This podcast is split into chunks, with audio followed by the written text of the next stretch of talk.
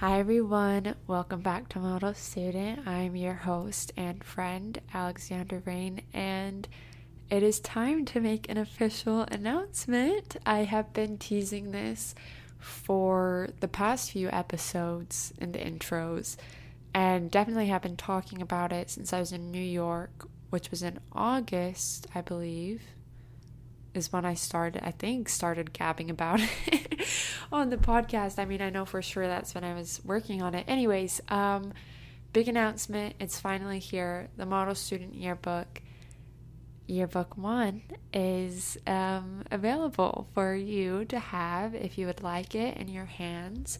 I It's been available since November 1st, November 3rd. Um, but I wanted to make like a proper video showing you or kind of teasing it a little bit more, giving you a preview of some of the pages. And I bought a camcorder. Finally, I've been wanting one honestly for months. Um, I'm not gonna lie, it's a shitty little thing. the quality is like awful, but I love it. Um, anyway, so I was able to make kind of extend um, the creativity, the process for yearbook one um, into a little like video trailer. Link every single link will be down below. If you want to order a yearbook, it'll be linked down below. If you want to watch, it'll be down below.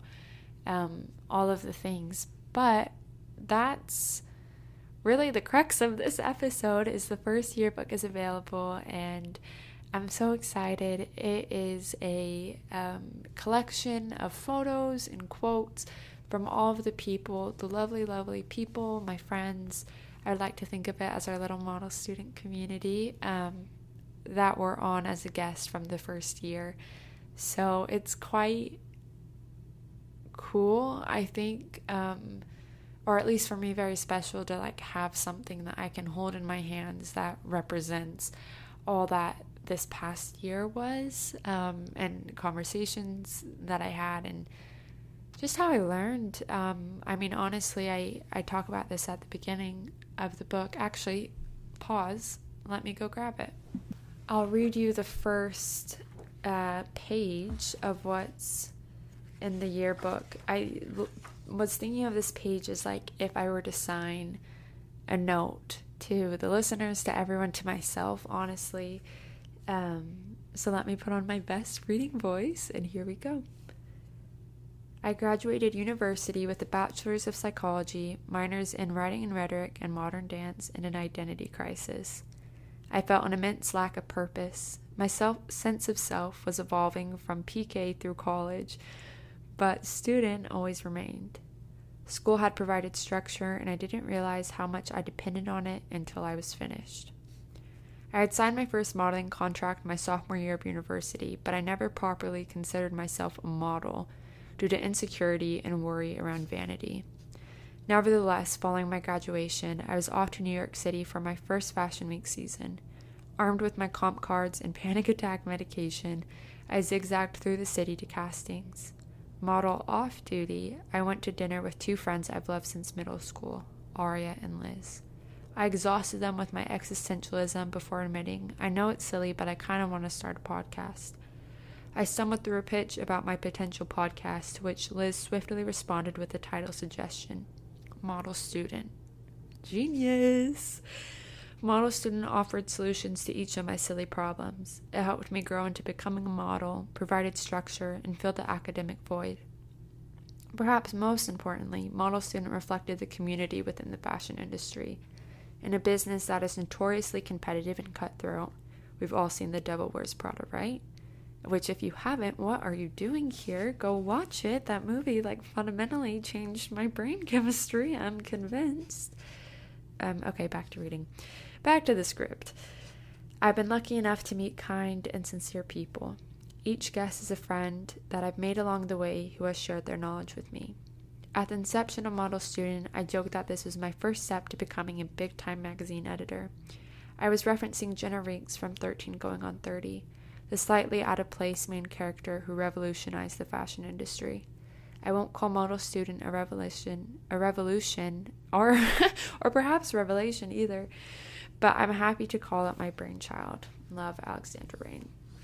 Um, eek! I just, yeah, I mean, it's so, it's been like a joy. Um, listen, actually, with my friend Liz, um, we were both back in Utah last month and we were getting ice cream and we were talking and Liz in one of her sentences said neurotically making things in reference to some character.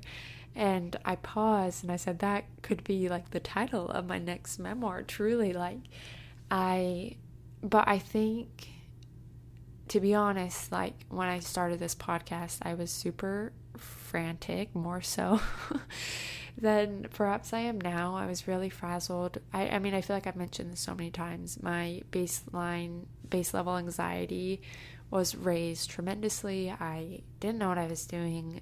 Um, and I was really anxious and I I felt like I needed to be doing something.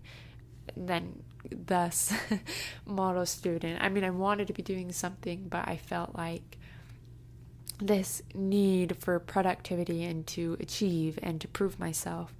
And I feel like from the first episode to now, I mean, hopefully you can sound how or hear how much more I think, as cliche as it is to say, like at home with myself, I think I've kind of settled into this place of comfort and instead of needing to make things it's mm, and like this need to achieve or to fill a void i think i have switched from creating things to create. That's been a theme for the past like couple of episodes i feel or i feel like that i keep mentioning but enjoying being creative again and having that sense of play that you have with like when you're a child and being imaginative. I mean, I think I'll forever say I'm a recovering perfectionist and I'm definitely still hard on myself. And um, I mean, I did just say I was neurotically making things, and I think there's a truth to like loving having projects, but now I think it's like my self esteem isn't so much wrapped up in the projects, uh, like in a result way, but in like a I'm really enjoying like gathering photos from like all of the guest Instagram and like arranging them on a page and making a collage um, and like listening back to all the episodes and pulling things that resonated with me again. Um, and like if people want to have it on their shelves, on their coffee table, I'll be so honored. But if me and my grandparents are the only people that have these copies, then like that's just as cool to me. Um, I mean, I think this yearbook for me at least, and I think it'll be, I mean, I'm still so close to it, right? But I think like in another year, in two years, in 30 years, in 50 years, it'll be so cool to like have this and be able to show I don't know, grandkids, or even just look back at it myself and remember this really specific time in life, which is like early 20s, which I feel like is, I mean, I don't want to say they're notorious, but I think it's, you know, you're figuring it all out in your 20s. Um, and from what I've heard from people that are older, I think there's more ease that comes in your 30s. So, flirty, 30, and thriving, starting back from, or circling back to where it all started, babe, baby. um, I cannot quote 13 going on 30 enough, and the Jenna Rinks references will never die. I feel like that's just like a foundation of of this podcast. So, that's that. Um, I love you so much. Thank you for listening, and I will talk to you soon. And if you'd like, I hope you get a yearbook. Okay, bye.